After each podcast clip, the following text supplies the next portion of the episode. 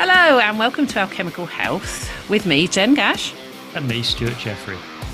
And today we'll be discussing how we can create well-being in a way that enhances the living world and look at what health and care might look like in a regenerative, sustainable future. And we haven't recorded for several months, Stu, have we? No, we've been um, very lax, and and my uh, deepest apologies to to our huge, huge 20 audience. million listeners. um, we've, we've been you've been you've been releasing the episodes we had recorded. I mean, you've I have to sort of say thank you to that because you do all the kind of techie and keeping it going bits. I just wibble and chat and Oh, laugh. I mean, it's things. it's been we've been we've had a few stacked up, so we've managed to keep an episode going out each month, Mm. which is quite nice. And we've we've moved provider as well, uh, which was interesting. And we can yes. put we're on Substack now, which is really Mm. posh, I think. Maybe It took me a while to understand what that was all about, though, wasn't it? You kind of sent me this thing, and I sort of accepted this invite, and then I thought, I don't really know what this means, Stuart. This Substack sounds like a sandwich. It is a bit like a sandwich, yeah. um, but but it basically is. I mean, it's a podcast platform, and it gives us um, the ability to put little essays out, um, email email our subscribers, have chat rooms, and and things like that. So it, it's more rounded than the, uh, the, the than the um, thing we had before. So that's It- quite nice. It is, and we'll kind of over the coming few episodes, we'll invite people if they want to join us, um, and we'll put links and what have you here and there. So it's uh, Hmm. easy for you to follow us and join in discussions with us, and we're hoping to build a bit more of a community there. So, yeah, that was Stu's idea. It's a great idea, and thank you for that. No worries.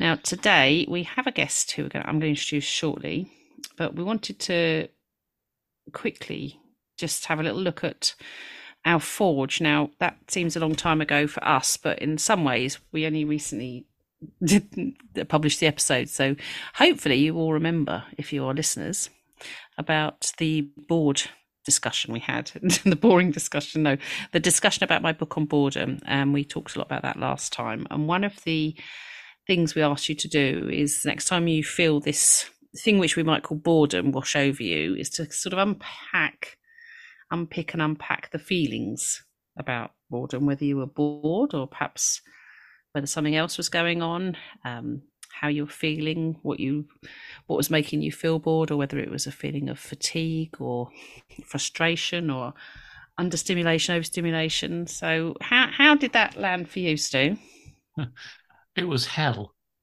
It was hell on earth.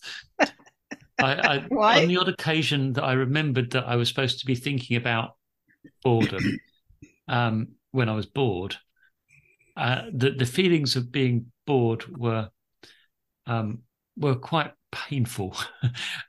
no, I've got to do stuff. I must. I must. I must. Well, I've got this list. I must make a list. I'm bored because I haven't made my list, and I need to go and sort my sort my life out and and, and do a load more stuff. Um, so yeah, it, it was- frustration then it was frustration. It was, uh, yeah, I need to work on this quite heavily. Hmm.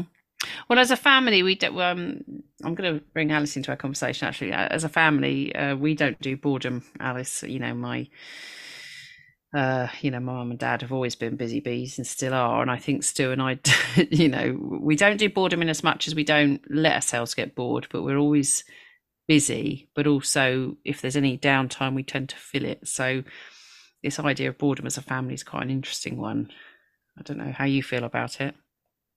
Do you know, it's um, I never used to be able to do boredom at all in any way, shape, or form. But I work in England and live in Wales. And actually, for the last kind of 10 years, I've really, really comfortably slid into boredom. I actually really like it. That kind of very low level stimulation. And I just sit and think, but I don't actually find that boring anymore. I really enjoy kind of mulling over different subjects and just being, you know, even in just sat in traffic, I'm just Mm. really happy with. If it's too long, I'd say over two, three hours, I do get a bit of car Tourette's. Um, goes on, but Car apart Tourette's. that, car Tourette's, and that might, uh, I've done my laughter yoga training and stuff, that might be that. It might be singing very loudly. It could be some outrageous dancing. It could just be words that just come out any any way they'd fancy. Is it, I think my brother wants to know what car Tourette's are. What is? I want to know how you can be bored for two or three hours. I was thinking two or three minutes, and I'd be climbing the walls. I do you know I do a lot of um time in the water as well, uh, in the sea. And I think I'm got used to not having my mobile phone. Mm. And actually, I really enjoy it. I lived for a period of time without a TV, and not through choice, just through ineptitude of anything technical. And and that was actually quite nice. I got quite used to. I really enjoy watching the same film if I enjoy the film over and over and over again, which I know would Mm. drive some people slightly bored. But I quite like knowing familiar, comforting, enjoyable. Like I really like Lord of the Rings, but only after I watched all of them and I knew some, nothing too bad happened. Uh, before that, I really didn't enjoy them, and I can't allow them to leave the room. Yep. But now I know they're safe. I can watch those over and over again. oh, that's funny. I mean, uh, it. I think it's it's something we probably will come back to. I mean, I I kind of um in terms of well being, it's it's an, a fascinating idea um that human beings have about themselves in terms of being bored or trying to prevent boredom. So I kind of think we're probably going to revisit this over the coming months and years, Stu. So I think you I think you're you're you're safe to know that it will be explored and you will be required to explore it in future episodes and Great. what um you you had a we, we we were doing factoids and we did sort of have a factoid um, discussion before we started today because some some interesting things have been going on which I think you wanted to talk to us about bro Yeah, I, just in terms of those factoids. So, as we're recording now, I mean, well, for the last few months, the, the COVID inquiry has been underway, and uh, and and um, what is it? Mid middle late um, November, um, it, it suddenly got quite interesting. We've had um, a certain Mister Cummings on there, and uh, um, and, and so forth. So, um, uh, it, I, I just thought there was a couple of snippets that, um, in case anybody has missed it, it you know, the um, like Jen, um, finger on the pulse, Jen, really good. yeah never ever ever have my finger on the pulse No, Let's there, do there- nods. A, a- few things such as Matt Hancock, uh, and relevant to the, stu- the conversations we're having. So, okay yeah this idea that Matt, Matt Hancock wanted to decide who was going to live and who was going to die. And I think, you know, we've wanted to have a discussion about end of life, end of life care, what it means, and so forth. But hearing that Hancock wanted to make those decisions, um, yeah, uh, uh, unqualified. just to, just to sort of cull the population by letting people die basically yeah. yeah Um, and that being a solution to climate change yeah and Boris Johnson's what you mean, comments, you, know, about uh, well, they're, they're old. They, they they can. We don't need to worry about them. Na- let nature take its course. Yeah, it, it, it's quite quite stark and painful to hear. And and then we had um, just yesterday, um, Kemi um, Badenoch Badenoch um, saying that um, government uh, can't do anything about poverty. Um, well, uh, we know their government can't do anything about poverty, but governments won't do generally anything about it. should be doing stuff about poli- poverty and normally can. Um, and in fact, we know that obviously this government has done quite a lot about poverty. It's made it far, far worse. It's put it's on it's put it on the agenda for the first time in a long time. Yeah. Absolutely. I mean, I, I I should have dug up the, the child poverty figures, but they are horrendous. And Really? you know, it's really, Mm. really depressing. Mm. I mean, when you said about this sort of COVID inquiry, I was I was also thinking that there were things to do with the actual disease and process and things that were coming out, but it's more it's more about the political responses and the unravelings on that front. Yeah, there's nothing kind of Yeah, it was just chaos. It was just discovered chaos off. there. Yeah, but from a medical point of view, has nothing been discovered differently or or that we didn't know that's coming could- through that inquiry now. No, but you could see. I mean, listening to um, uh, JVT, as I think he's known, um, and and uh, Who? Jonathan Van Tam. I don't know these people, Stuart. You have to explain. Oh, you must. Uh, well, I, I was glued to the um, to the evening broadcasts for Okay. months. Um, uh, you know, and Chris Whitty and so oh, I know him. you can you can yeah you can you can kind of see the thought processes being played out um, and and and the points at which they were having were, were, were considering different aspects of covid at the point in time that the pandemic was unfolding and and i must say i found that really fascinating because I, I, was um, well i was still in yes. the nhs and still running stuff at the time and and and and i and, and i was certainly having similar discussions with colleagues. Yeah. Um, obviously, not as detailed and uh, with as much information, but based upon what we could see in the press and, and thinking, oh, this is looking well, it, it, not going to play It was well. such an example of you know emergent stuff that you know you had to respond to on a daily basis and figure out as it went along and i think um, that's something that i do I, I, find what i find exciting as human beings and that we are as we said you know in the kind of disaster discussion earlier, we're quite good at that. We're quite good at kind of getting stuck in, get, getting stuck in, deal with the emergent stuff, deal with what's up and coming. Um, but Jen, we must we must move on to we, our we must because I'm guest. going to introduce her and everybody. I did sort of say Alice earlier in, in when we were talking a minute ago, um, and it would be quite nice to tell everyone who you are. Who is this Alice? And this Alice is the Alice Hartop. Am I, am I allowed to say the, the, the immortal yeah, words? Go on, Alice. Then. Alice. Who the? Yeah. Who the fuck is Alice? this is this is the immortal, amazing Alice Hartop, who is. She's not a occupational therapist. I know we get a few of them on here, but she is professional OT lead and co-program lead for the OT degree apprenticeship at the University of West of England. I know I said that wrong because I was always going to say it wrong. Yeah, no, I kind good. of like did a bit of it, didn't I? And when we were brainstorming who we'd like to have on this podcast, you were one of the first people that came to mind because initially I, I was thinking, yeah, Alice can come and talk to us about um, laughter and well-being because to me that's a, an obvious thing to look at in terms of sustainable healthcare, regenerative healthcare. But then during that time, you, I also became aware of your um, PhD and professional interest in belonging. And yeah. so, just before we get stuck in, introduce, please introduce yourself, Alice. Tell us a little bit about your journey to date. What has brought you to this moment in time? Anything you feel that our audience would like to know about you? Um, well, I've been qualified quite a few number of years because I must have trained when I was a child. Because obviously I'm very youthful. I'm definitely not uh, knocking on a bit now. Um, but I've been a passionate occupational therapist for over 20 years. Um, and it's really been an interesting journey.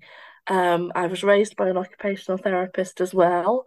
Um, so I've got the comparing between the back then and the now.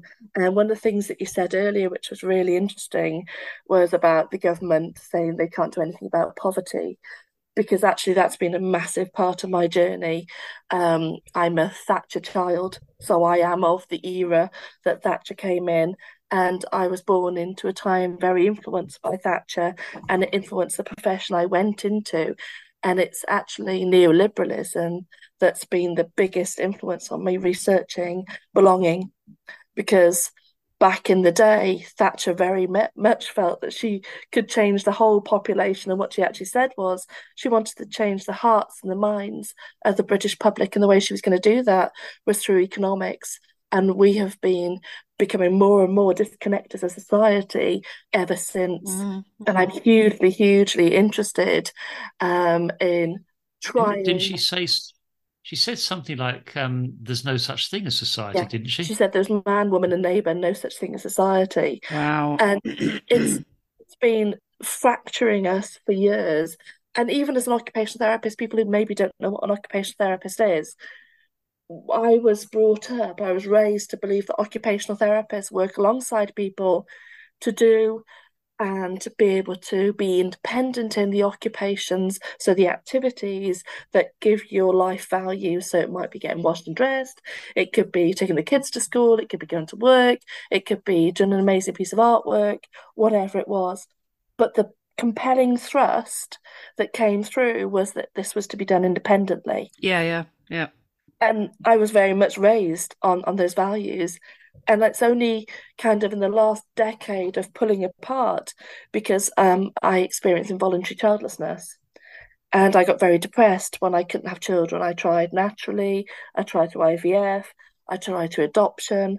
And in the end, I became so depressed that at one point I looked up Dignitas, the euthanasia clinic in, um, I think, uh, well, Switzerland or Sweden or something like that, isn't it? And I just wanted to know that if I couldn't bear to live the life I was living, that there was an out.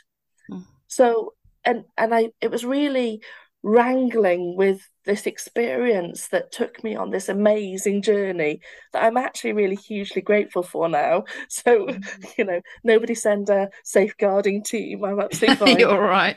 Yeah, like nobody has said anything dodgy or no, no funds for Dignitas, you know, no vouchers through the post, thank you. Um, cards at Christmas can be for boots or other, you know, such places are available. A hot, a hot water bottle will be okay yes, though. Yeah. That's all fine. I don't need Dignitas vouchers anymore. Um, but it was really interesting. And the issue was that not only was I on the outside of society because the one thing I thought would create belonging was having a family, mm. having children, and all my friends around me were having children and they all disappeared mm. with their friends who had children. Mm. I was suddenly very lonely and able to ask for help because I'd been taught that needing help was shameful. Mm. Yep. So I'd really internalized this kind of ableistic view. And then I suddenly kind of realized that, oh my goodness, if I'm walking up to a client and I'm I'm basically saying that the most important thing is that you need to be independent, independent yeah when, then I'm saying, oh, they won't have a care package. They won't have this piece of equipment. Yep. When they have to fall on the floor, they don't do the alarm bell. I'm thinking, well, no wonder. And when I looked at the antonyms for independence, words came up like, I mean, horrible words like dependent and um, uh, reliant and um, those sorts of, but really horrible words like parasite. Wow. I thought, oh my goodness, we're actually creating a society of people who think it's normal to think they're going to be independent. Yep. And, and and there's no way. None of us are independent in any way, shape, or I'm not independent. Mm. And the more I lean into the fact that I need people, yep. the happier and happier and happier I've become. And then I, I've met this amazing group of um, people swimming in the sea over the last kind of four or five years, and it's it's transformed my life. I've never been happier. Yep um, and, and it's it's extraordinary. It, it kind of I, I, feel like you know you get a bit kind of evangelical. Go on the sea, go on the sea, have friends. It's amazing, mm-hmm. you know. But it, it, I mean, it has been transformative. Yeah, I mean, I've seen. I've followed your your journey, your sea swimming journey on Facebook. I've seen um, from those first tentative swims, you know, yeah, four or five years ago, and something you could do through COVID as well, you know, yeah. and um, and I've seen you go from your, you know, the sort of going in for a few minutes to to kind of wrapping yourself up hugely when you get out through to going in for half an hour 45 minutes all through the winter um, and the relationships as well. I've seen obviously you know i don't know the people you go with but i've seen how much it's um, added to your well-being. And my, yeah i mean actually Stu, stewie had the second question which was kind of about this really stu wasn't it? What, what... was it? It doesn't look anything like that. Are you sure? I was just going to say i mean i must say that well laughter therapy i think we're going to go on to in a second but um yeah i mean the the, the idea of that wild swimming is is rather wonderful. Um sadly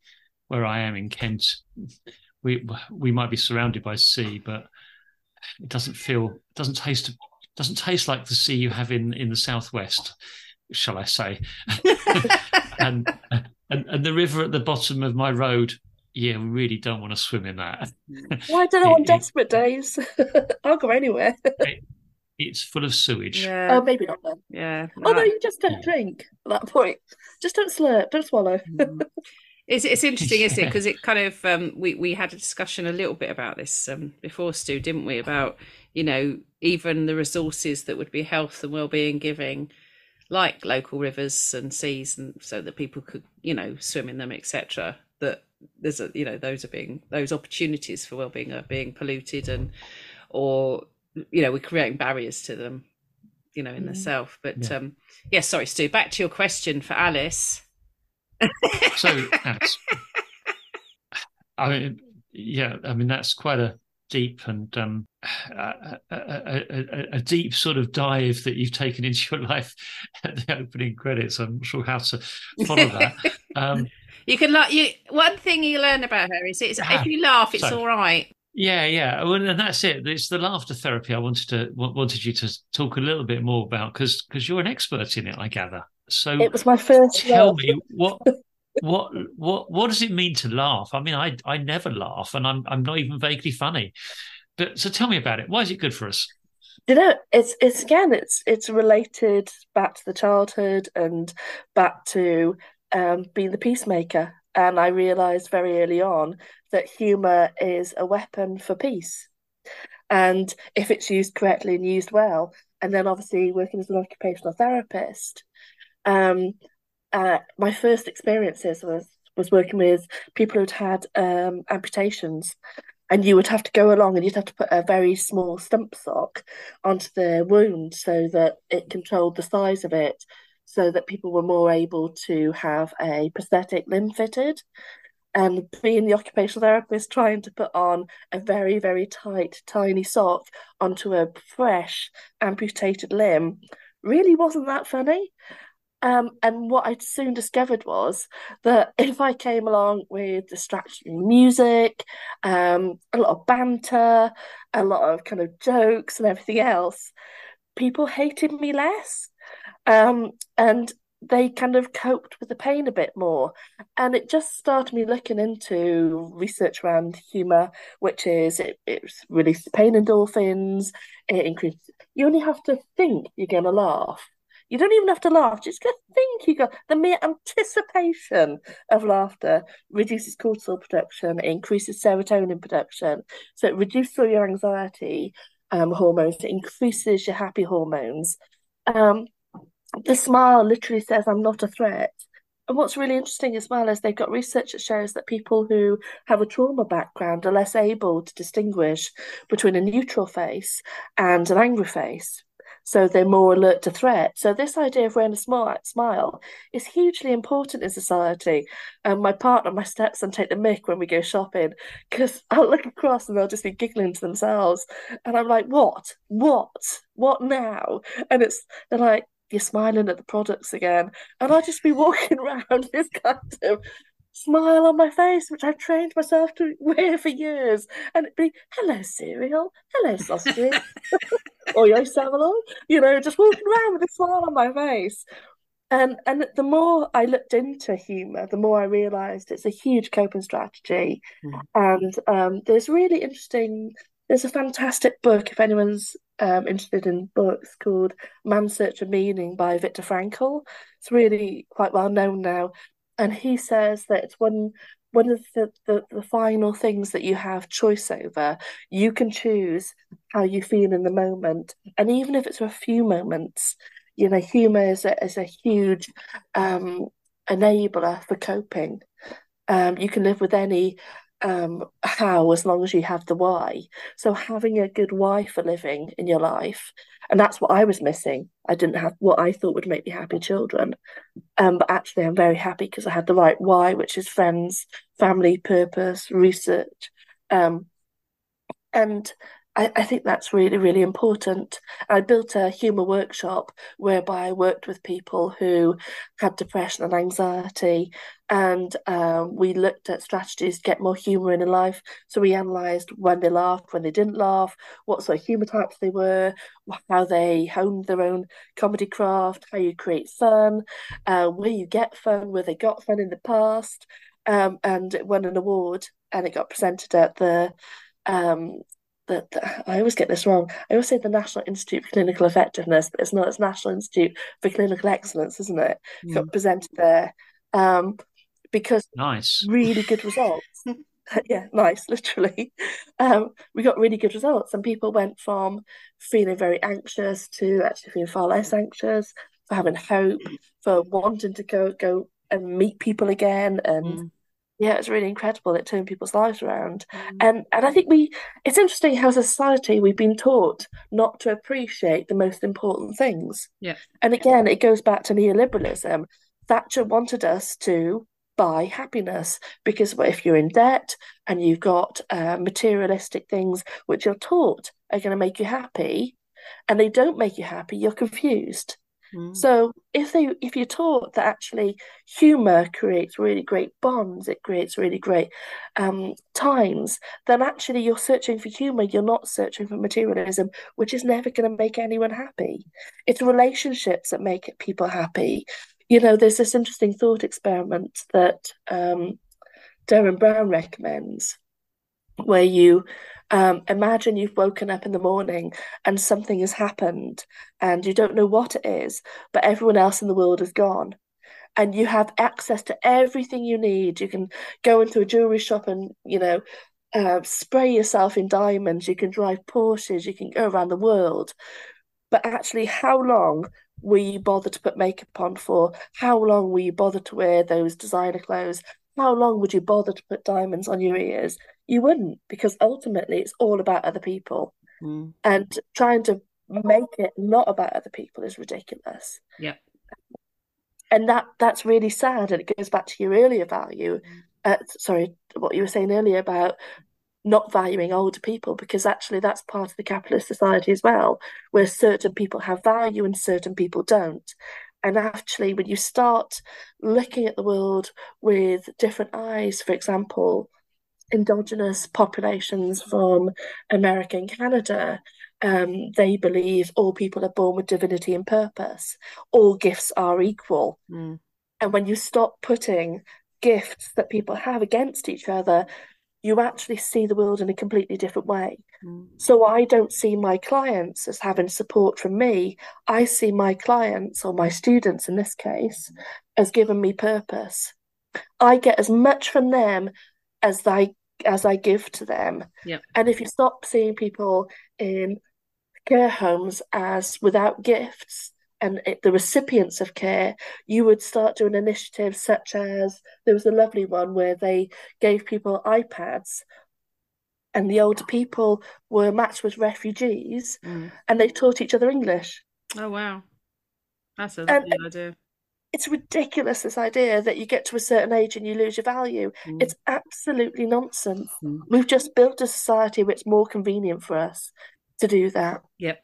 And I think the thing is, is that the more I get through this peculiar thing we call life, is that the the free things, the natural things, um, mm. are the most powerful, and that yeah again that doesn't suit capitalism. It doesn't suit the neoliberalist agenda does it? And Not you know i can you know i was brought up similar with what stu and i both were um, and it was you know you, you, alongside the sort of independence thing it was you know yes you are an island. Yes you know you need your own house. You need to we'll sell off the council houses etc and uh, you know just that one thing alone of social housing becoming a a victim of has caused so many other problems in, in terms of well-being and um, massive impacts.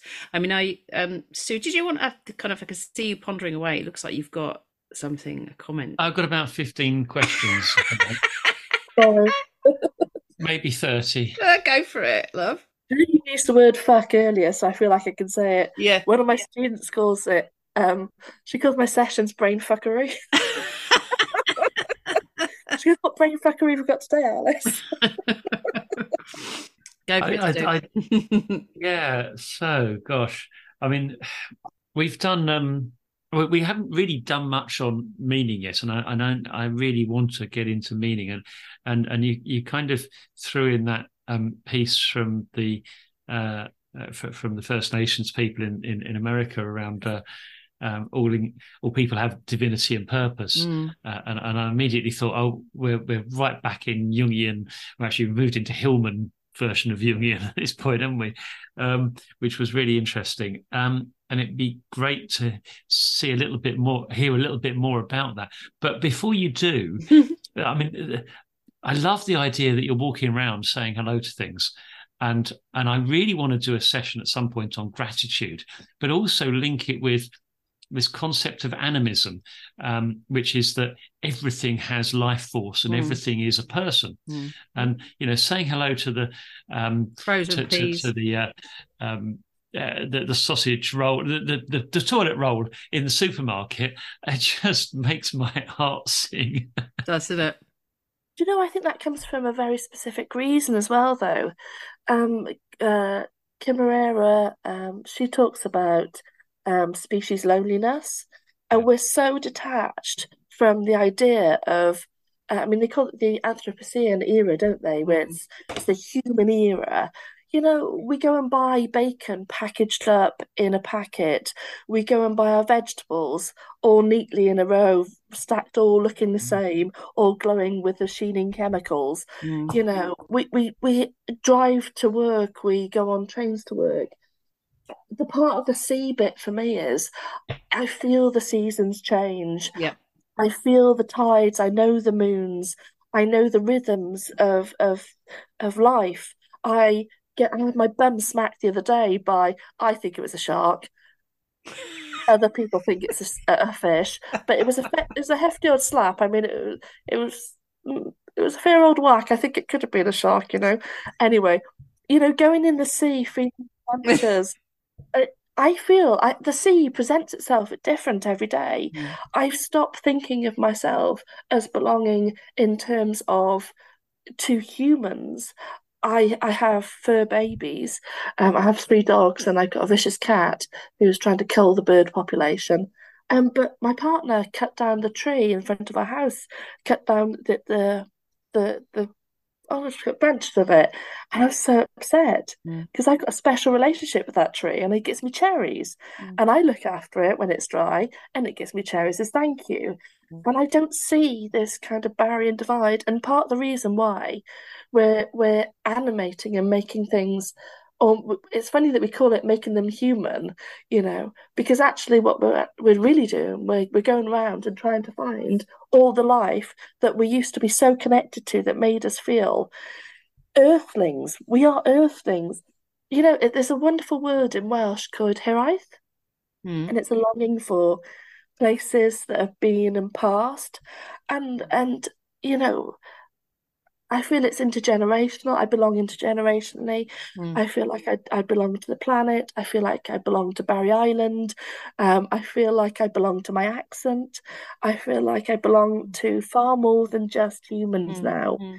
And the more I think about it and the more I connect and, and the more I look at the stars and the more I, I do that, the more I'm grateful for Mm. My my my place in the world. But also I want to protect it for everyone. Yeah. And it's really interesting not being able to have children. I still want to protect the planet because I feel so connected to everything. Yeah. Because I'm deeply grateful.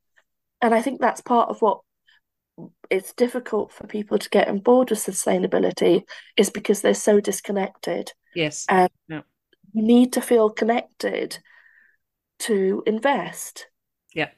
It's really important. That's a really beautiful way of putting that all. And, um, you know, I kind of feel that there's some words from Alice Hartop which will be ringing around our discussions around sustainability. Um, because, you know, one of the things that I know, Stuart, you do a lot of canvassing and uh, politically for, for, for green activism, etc. And, you know, you know, it's, so much of the frustration is is why don't people um, understand the and commit to the agenda and understand it and value it etc and and the disconnect is is such a massive part of it um The disconnect is everything. Yeah, Um, yeah and you, you, uh, Alice, you mentioned um, Robin Wall Kimmerer. We'll put I love show them. notes in. Uh, yeah, a just jaw dropping book. Mm. Uh, Yeah, um, stunning. Braiding, braiding Sweetgrass. If you can't wait to read the show notes, go and buy it Changed my life. Just- Absolutely Uh, changed my What- life. what's the title stu of the,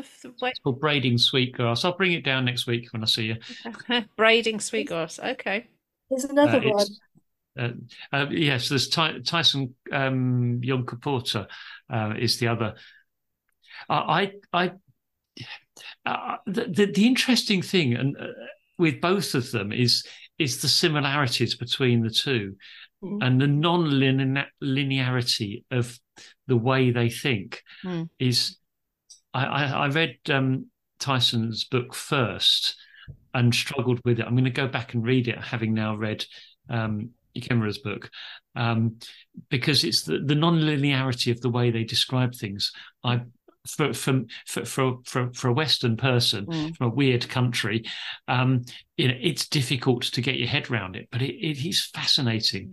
Mm. Um, and you mentioned a bit about the um, the, the relationships, um, non-human relationships. Well, you know, the fact that I, I, I, I they, they, use a phrase "all our relatives," don't they? Mm-hmm. Um, which is um, is great, and you know they're they're people. They're just not human people. Yeah, I mean, I've st- I've started to consider you know have the word kin rather than you know anything else, and my animals as kin, but also, yeah, uh, other things. I mean, I've got a special tree in the garden that I consider kin as well, and you know I have to keep my husband away from it. Um, I, I I was supposed to chop down a bay tree in my front garden because it was causing my neighbours problems, mm. and when I got halfway, I, I, I halved it. Mm.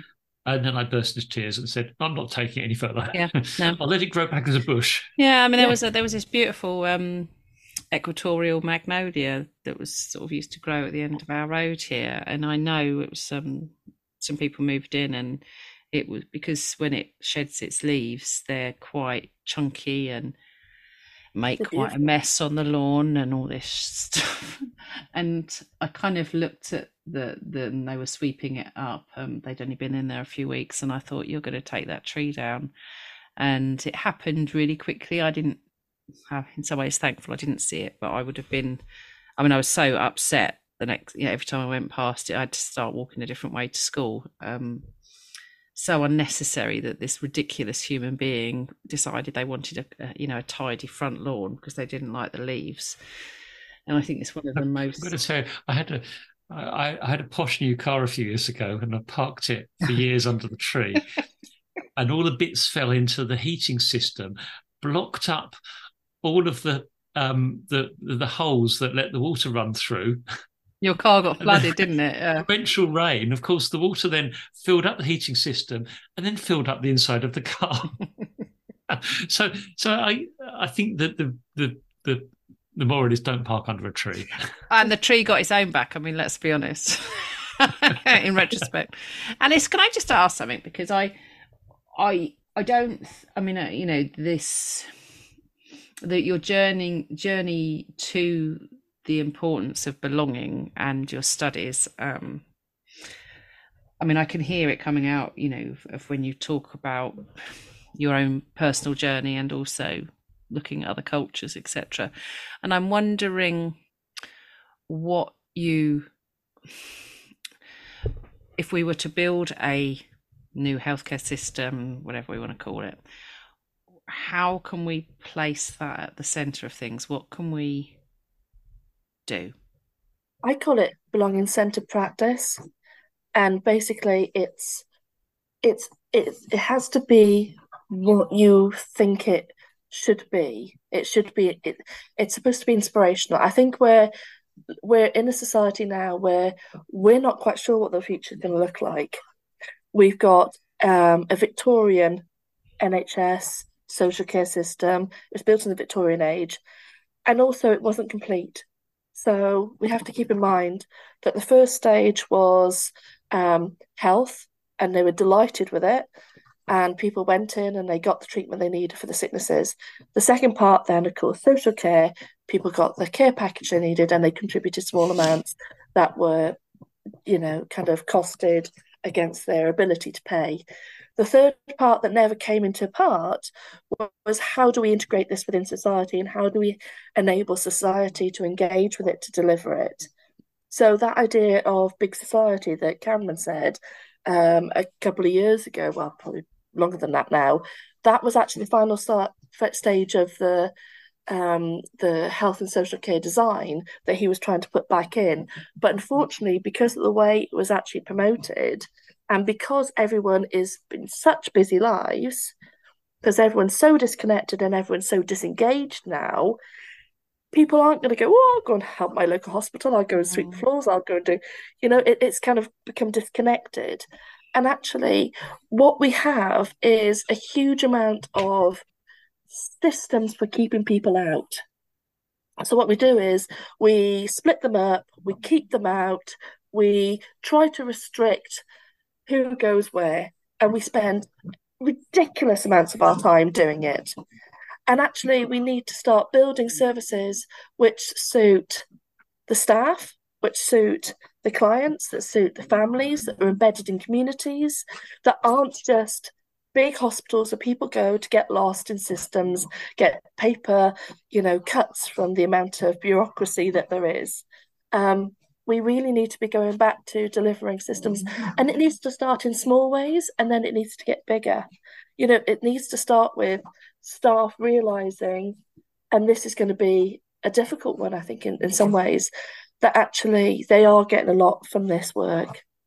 And I know there's a lot of pressures and things, but actually, when you start seeing it as a gift, actually it feels very differently um, because we're, we're we're so trained and I think people ought to get paid well for what they do. It's not that. I just think we have to be careful of the mindset of that that creates. That we need to start going into care, realizing that actually it gives us a gift back. And I think at the moment we can get very lost in the broken systems and what they are. Um, and, and there's just little ways that we can start to change the way things are. Like when I went to the disaster planning training, it was my personal disaster plan. Who lives in a vacuum? Um, mm. Um, it, it's like in dementia care, they have this is me booklet. Yeah. Well, actually, what about the wife or the husband or the child? The, this is us. And actually, what about the staff who are having a bad day because actually they've seen somebody deteriorate? Um, you know, all, all these kinds of separate. Yeah. It just needs. We need to start thinking more sensibly. For example, if, if I've just taken on these two new roles, and when you start taking ego out, you can start planning. Um, and one of the things we did is we um, we made my role a co-program role now, if I'd have been more about ego, I wouldn't have done that because I'd have been so pleased to have more more kudos. Em- empire building, yeah. Empire building, then mm. I wouldn't have done that. Yeah. But actually, what I've got instead is this amazing co program lead who we work in partnership with, who we don't have ego involved. We're much happier. We've actually got life balance, we've got the ability to focus on the things that are important. Things like we have a celebration ball now. Uh, we've opened at the research conference where we show staff research, student research. We involve partnerships so that when people come in, they find about things going on in the local area. Mm. Um, we've looked at um, initiatives to support practice. So, for example, we know that 20 to 30% of occupational therapists are leaving in the first two to three years. We started a graduate support program. Um, I've shared the fact that I'm neurodivergent so that people um, can see role models of people who have achieved it despite neurodiversity. We've got neurodiversity support group that we do in our own time when you stop thinking about it being about money or about kudos or about, and you start thinking about it being about relationships, mm. it, it changes. The, the, the intrinsic motivation changes. Mm. Mm. Um, so I think we need to start thinking about every person has value, every relationship is important. Where's the belonging? Um, where is the sustainability? And and when I'm thinking about when I practice now, and I think about sustainability not just in terms of environmental, but also intergenerationally. Mm. Where are we respecting intergenerational wisdom? Where are we passing on wisdom? No, absolutely. Um, it, this had it comes down to a cornerstone of respect. Mm. Where is the respect for everyone? Yep, yep. And, and, and I, and I think I think if you have a natural sort of um, if you break down those natural ways we separate things out, you, you know you, you, can all automatically start seeing that um, valuing and you know uh, respect and valuing of each other. And i even the sep- separateness of um, when i think about services i i've just come out of a bit of a, a contract um, and one of the ways we you know we try and manage waiting lists and you know problems in services is to make our our, our um, boundaries and our referral criteria even tighter and tighter and tighter and tighter and tighter. And you know you kind of end up with it like this i'll only take this referral because then i can manage. And of course it's all about then excluding all this other stuff yeah. all these other people and excluding any any level of complexity. And of course when you talk about human beings that's all we are really. We're just in yeah. you know, glorious massive complexity. And i i think if you actually what i wanted to say to uh, the services were actually let's just actually lump everything in together. Let's stop yeah. this separateness. Let's just chuck it all in together because that way we can we can understand yeah you you can work as a, to, a total a totality of a, of a system with all of its weirdnesses and wonderfulness and actually stop separating people off because it's also again when stu and i've talked about this it, from a, a, sort of a sustainability point of view you waste so much money in the managing of that separateness. Yeah. it's just it's, madness. it's those people that are actually the resources that could help each other. Yes. Hillary yeah. talks about this in her book radical um radical help. You know actually if we stopped separating everyone off and we actually had people who are weller you know, in terms of their diagnosis, then actually we could, and, and who say, you know, somebody with diabetes can't help somebody with uh, COPD, sorry, chronic obstructive pulmonary disease. Who's to say those people can't help each other? Mm. And also, it's a, it's a joke that some people are weller than each other. Twenty five percent of the population on psychiatric medication. Twenty five percent. So we're so busy telling each other that it's something that we're doing wrong when actually it must be bigger, it must be mm. societal. Because why would a quarter of our population? There was a really interesting article I read recently called, it's going to sound really funny, um, Metaphors of uh, metaphors of agony in hyper independent societies. Wow, we need to look good. that one up, Stu. I love that. And it was all about how basically the more independent a society, the more swathes of people have to be suppressed in order for that to work, um, for capitalist societies to work. And also, when mass people are separated, you have winners and losers in the system. That's when people start showing their mass agony in different ways. And they were saying, you know, actually, if you look at uh, societies which don't have huge hyper independent levels, um, they don't have mass shootings, they don't have incels, they don't have, you know, all these different things. Um, so actually, it's it's partly what we've created. Mm. We separated everyone, we disconnected everyone, and as a result of this, we we have this these societal problems. Mm. Mm.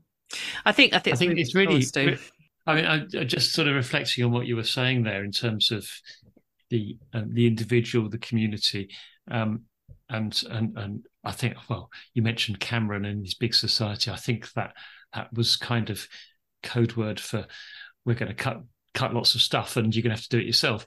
Um, yeah. So I'm, I'm, less confident in in the Cameronian approach to this, but but, but you the original about, idea was stolen. But, yeah, yeah, no, absolutely, absolutely, and I think I think that idea of community is one that we we probably need to explore more and more. But but as you were talking about the individual and the community, I then sort of overlaid what we were talking about earlier, which is kind of the the world bit, and uh, and and brought myself back to um, uh, Felix Guattari's um, three ecologies and the idea of ecosophy. Um, and you, you kind of got these layers that um, that build, and, and and all the time you're just focused on the individual. You're missing two thirds of, yeah. Uh, of of the world, uh, and no wonder there's a problem. Yeah, because yeah. you know you you don't often stand by somebody in distress and ignore it. And and that also there's a fabulous book, um, Humankind by uh, um, uh, Bregman, you know. Um, yeah, and he talks about how essentially humans are very good. Um, it's something like it's only ten percent of um, the army who can actually kill anyone. Mm. Um, and he actually goes in statistics of shooting over heads and doing all sorts mm. rather than actually kill anyone. Um, but at, a lot of the time, we're told that people are bad. But actually, what we're, we're seeing is people are acting out of distress in actually these hyper independent societies. But actually, if you go to um, societies where where we haven't been told we're awful, we haven't been told we're bad, you know, uh, veneer theory that this idea that you scratch the surface of people and, and they will behave with atrocity, but actually, you know, you only have to look at the Blitz, wartime spirit, camaraderie, less people take their own lives in a time of war. Mm actually when people are put under huge amount of pressure they're very kind to each other because the way we survive what we instinctively know is that we need each other to, to survive. Yeah. and what we've been taught for the last few decades is no you don't. What you want to do is compete with each other. And whoever gets the biggest shiniest car is the winner. Mm. and then that's why millionaires you know if you look at the if you look at the happiness levels of people who've had a who've had um, a spinal injury and people who've won a million pounds within a year later they've got the same happiness levels that's an amazing statistic yeah. to consider isn't it that's just so much in there to contemplate um wow that goes to dopamine as well yeah because it, i mean it, we're not designed to be these hedonistic pleasure seeking people we're taught to be Mm. because actually you have homeostasis within yes. your brain. Yeah. You can't have huge amounts of dopamine um, in your brain just flooding around for false reason all the time. And that's part of the beauty of going in the sea when it's really brass monkeys, mm. is that actually you push on the dopamine release, but yeah. from a different side you get the pain, but the pain certainly soon tips into pleasure. You know, we're designed to work hard. You get dopamine from working hard as well. And we've been taught that actually, the easier the life, the more entertained we are. But but what happens is the brain then tips down on the other side and says, "That's not real. That's not happy," and it brings you back mm-hmm. down. And part of that is, you know, people need to really kind of think about the connections they have, think about the life they want to leave, uh, live, and it's not about having the pleasurable life; it's about having a good life. I, th- I think if if you know, I'm just I'm very conscious that you're giving us so many bloody gems, and we could talk for hours. And I'm I'm conscious that we need to probably um, make sure we we finish soon. But um, I think the fascinating thing that that's going through my mind because it's going through my mind, Jen. It must be fascinating. No, um, we ask people to think about stuff rather than feel about stuff, and yeah, I'm a very cognitive based society and I, I was just thinking that you know if we say to people think about what you want or think about what makes you happy actually people don't go to those those states where you've just been talking about what the what the body and the mind and the soul really want. They go to yeah the kind of what they've been told they need and want and should have. But also there's something about teaching people though some of those statistics you just mentioned and saying actually, did you know that if you pursue a life like this, you'll be more unhappy than if you pursue a life like that? There's something about actually presenting people with the cognitive, you know, presenting the cognitive brain with some stats, if you like, because we're, you know, we've got to that stage where we only seem to value science then let, let's and facts and blah blah blah and research let's make it work for us let's use that to go okay then if you want facts, if you want science, if you want logic, here we are. Doing this will make you more unhappy. Doing this will make you more unhealthy. I, I don't know. Do you know what I mean? It's just I just think we we, yeah. we need to sort of play to some of this ridiculousness that's been going on. Um, we need to go back to feelings and, and a balance of feelings. Mm. Um, we, we as occupational therapists we often go on function, and actually now I've started to say, well, how do I want to feel in the day? I want to feel that I've I've earned my evening. Mm. I want to feel moments in my life where I feel awe. Yeah. I want to feel moments in my life where I feel deeply touched in my soul. You know, mm. and, and I think we've stopped doing that. Yeah. I think people want to feel not anxious these days because everyone's anxious and competing. People want to stop competing, but they can't. They don't know how to. But it's it's it's what is the opposite of anxious? It's that's the thing. It's like okay, I, I don't want to be anxious. Yeah, well, no, tell me how you want to be. And I think giving yeah. that a, a, a knowing and a label. I mean, I we um that sort of awe, that re-enchantment is something we've started to sort of talk about a bit, Stu, isn't it? And um, it's on our list. Yeah, of... and I want to race you um, to, uh, to to non-competitiveness. That's so funny. Do they? I've already got there. I won. You, Alice has won, Stuart. We are this pointless. We have a pointless race. My love, we really probably do need to finish up. Um, Stu, is there any burning things that you want to? Uh, it's been fascinating, fabulous, and, and and it'd be great, Alice, if you've got some time in the future, we can get you back to dig a, a, a bit deeper on some of these issues because um, uh, it's been a it's been a tremendous um, well, nearly an hour so far. Um, I feel like I haven't sold what belong in centre practices much, but um... yeah, we'll come back to that. Yeah, I mean, we've got some, come and read an got some, article, right? got some great ideas for some some future episodes, and I've just been making loads of notes. Um, so yeah, huge thank you. No, Um, absolutely. I, I told you she'd be good, didn't I, bro? I said we need you. Alice. yeah. Who the Absolutely. um, and, and and I think we've got our forge for this week. okay, go for it, bro. This week, this year, this month. When I don't know when we're going to do the next episode, but between now and the next one, um, I think we we need to be walking around with a smile and saying hello to some some some people that aren't human. Yeah. Well, also, if you do, you know, want to be a bit capitalist, I find walking around with a smile on my face and grinning at everyone gets me a lot of discounts. So, you know, if you are a bit materialist, it, you'd still be onto a winner. I think actually I'm more about. I think I would. I mean, I kind of walk around with a ridiculous grin on my face a lot of time anyway. Um, but I'm actually really looking forward to sort of smiling at some frozen peas and, um, you know, a tin of dog food and things. I think that's what I'm kind of looking forward to is having a chat with some some vegetables and things. Excellent I- I- forge ideas, Stu. I, I was I was down at down in Stonehenge a couple of weeks ago, and I I did say hello to the stones. I'm sure you, Oh, nice one.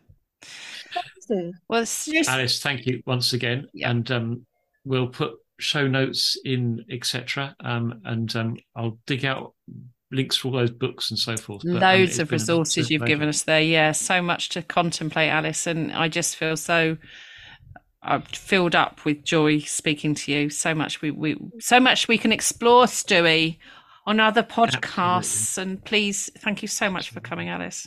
Thank you very much for inviting me. I really appreciate it. Uh, we love you Sounds like loads. somebody's new work, isn't it? Much love. Take care. Have fun. Bye. And uh, listeners, uh, thank you for listening. Uh, show notes are available on the website. And if you've enjoyed this episode, don't forget to subscribe using your favorite podcast app and tell your friends, families, and colleagues all about it too. And tell and tell the toilet roll in the in, in the um, uh, supermarket too. If you want to get in touch, um, please drop us an email at alchemicalhealth, or one word, at outlook.com, or visit our Substack, uh, alchemicalhealth.substack, and we'd love to hear from you. Uh, see you next time.